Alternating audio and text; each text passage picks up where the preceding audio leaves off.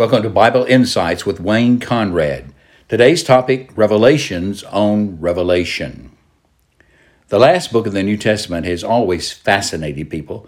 There's something mysterious and strange about it. Some people have developed elaborate schemes of interpretation. They present their own works on the book as necessary for a proper understanding of Revelation. And for the majority of Christians, the book of Revelation is a locked mystery. They shy away from the reading of this book or from attempting any serious understanding of its contents. Why is this? Well, one reason the book is so close to many is that they feel obligated to attach a meaning to every little detail. And also, they want to be able to find fulfillments of the prophecies in today's newspaper. In other words, they believe those who claim you need a special insight from God to understand the book and that nobody could truly understand it until the current generation.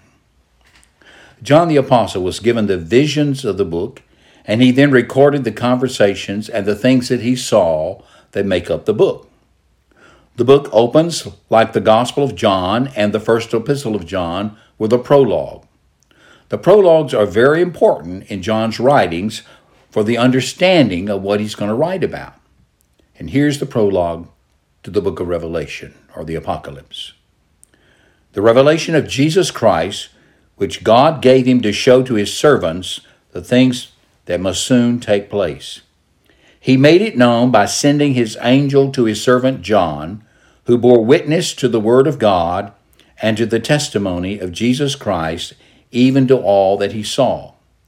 Blessed is the one who reads aloud the words of this prophecy and blessed are those who hear and who keep what is written in it, for the time is near. This divine introduction to the book of prophecy of the New Testament is recorded in the opening sentences, and it's very important. What does it tell you?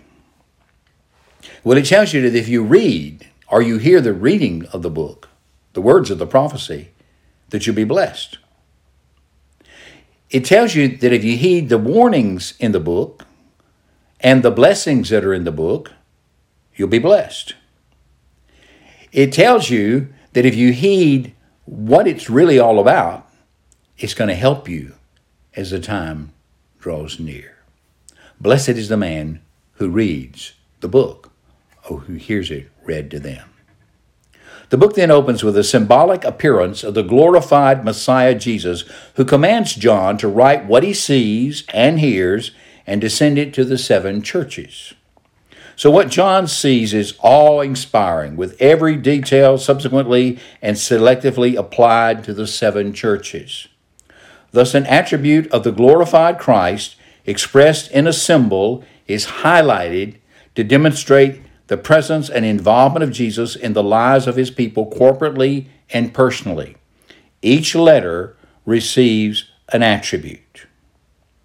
Now, if we really pay attention to the statements of Jesus, then we have the basic truths necessary to read the book with much spiritual profit.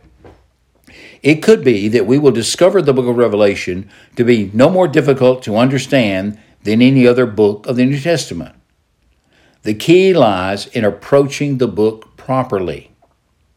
The first thing we must do is to discard the idea that the revelation is totally incomprehensible or that the message can only be deciphered by a select number of prophecy experts. Get rid of the experts. Read the book.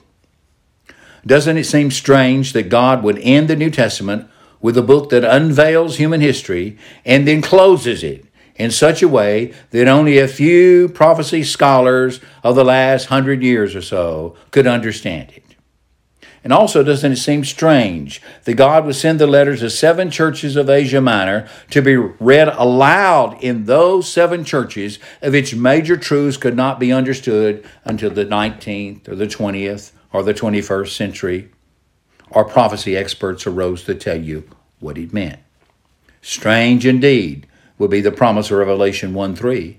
Blessed is the one who reads the words of this prophecy and blessed are those who hear it and take to heart what's written. Surely God would not promise such blessings if he knew we couldn't understand or take its message to heart. You see, the problem does not lie in the book of Revelation, but in our approach to it. We ask the wrong questions. We focus our attention on historically identifying every image and every piece of a vision. Our focus is on the details rather than the major events and truths. As a result, we miss the central themes of the prophecy. It's the old story of not seeing the forest for the trees. We could compare the book of Revelation to a huge painting of the end times.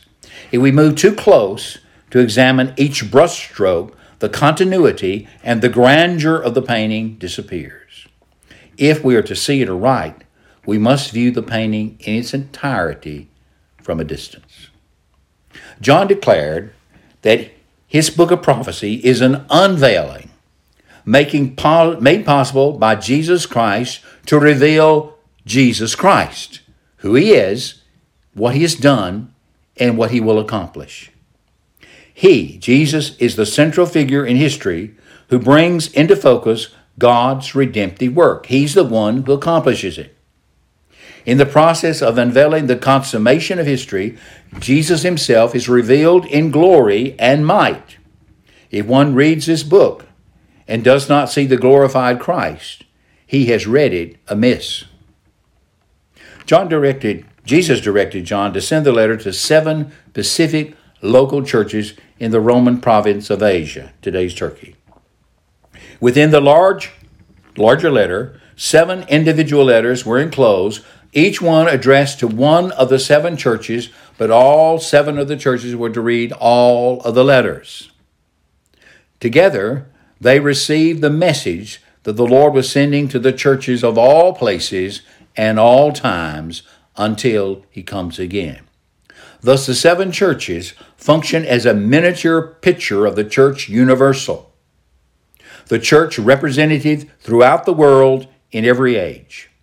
The fact that the book was sent to the seven churches is very significant. It says a lot about the contents of the book. Everything in the Revelation pertains to the church, to its tribulation, to its hope, and to its destiny. If you read the book and delete the church, then you have read the prophecy wrongly and your interpretation will be wrong. In sending the individual messages to the churches, Jesus manifests himself to John in his glory and his majesty. So his central message is this I have the seven churches in my sovereign hands. I have the double edged sword of God's living word to fulfill all of God's purposes for his people. This evokes in John a desire to worship Christ the Lord. So if we read the book and our hearts are not lifted up to God and to the Lamb upon the throne in worship, we've read the book wrongly. Let me challenge you to read the book like a child. Here's some practical suggestions for read. Read the whole book in no more than two settings. The writing naturally divides at chapter 11, verse 19, and picks up again at chapter 12, verse 1. The first half focuses on a series of sevens, first seals, then seven trumpets, with each one of them bringing us to the brink of Jesus' return. And the second half focuses on more seven series with characters, each one bringing us to sort of a climax. The book of Revelation as a whole uses images and visions and symbols primarily drawn from the Old Testament. The major thrust is very clear. Jesus is the conquering lamb through his death and resurrection, and he will return to establish the everlasting kingdom for his people. The ultimate goal of God's covenants will be fulfilled. That goal is expressed many times in the scriptures in Exodus, Ezekiel, 2 Corinthians, Revelation. This is the goal. I will be your God, and you will be my people, and I will dwell among you. What's the main point of this book? The central thrust of the book is that no matter what the devil throws at God's people, Jesus has everything under his sovereign control. And he is guiding history to its conclusion at his glorious return. God gave the visions to John to give to the churches for our encouragement and our hope. Fear not, believer. Take up the book. Read. Look up, people of God. Take heart and hope. Your redemption draws near. This has been Wayne Conrad, Bible Insights. And next time, remember, blessed is the one who hears and who reads the prophecies of the book of Revelation.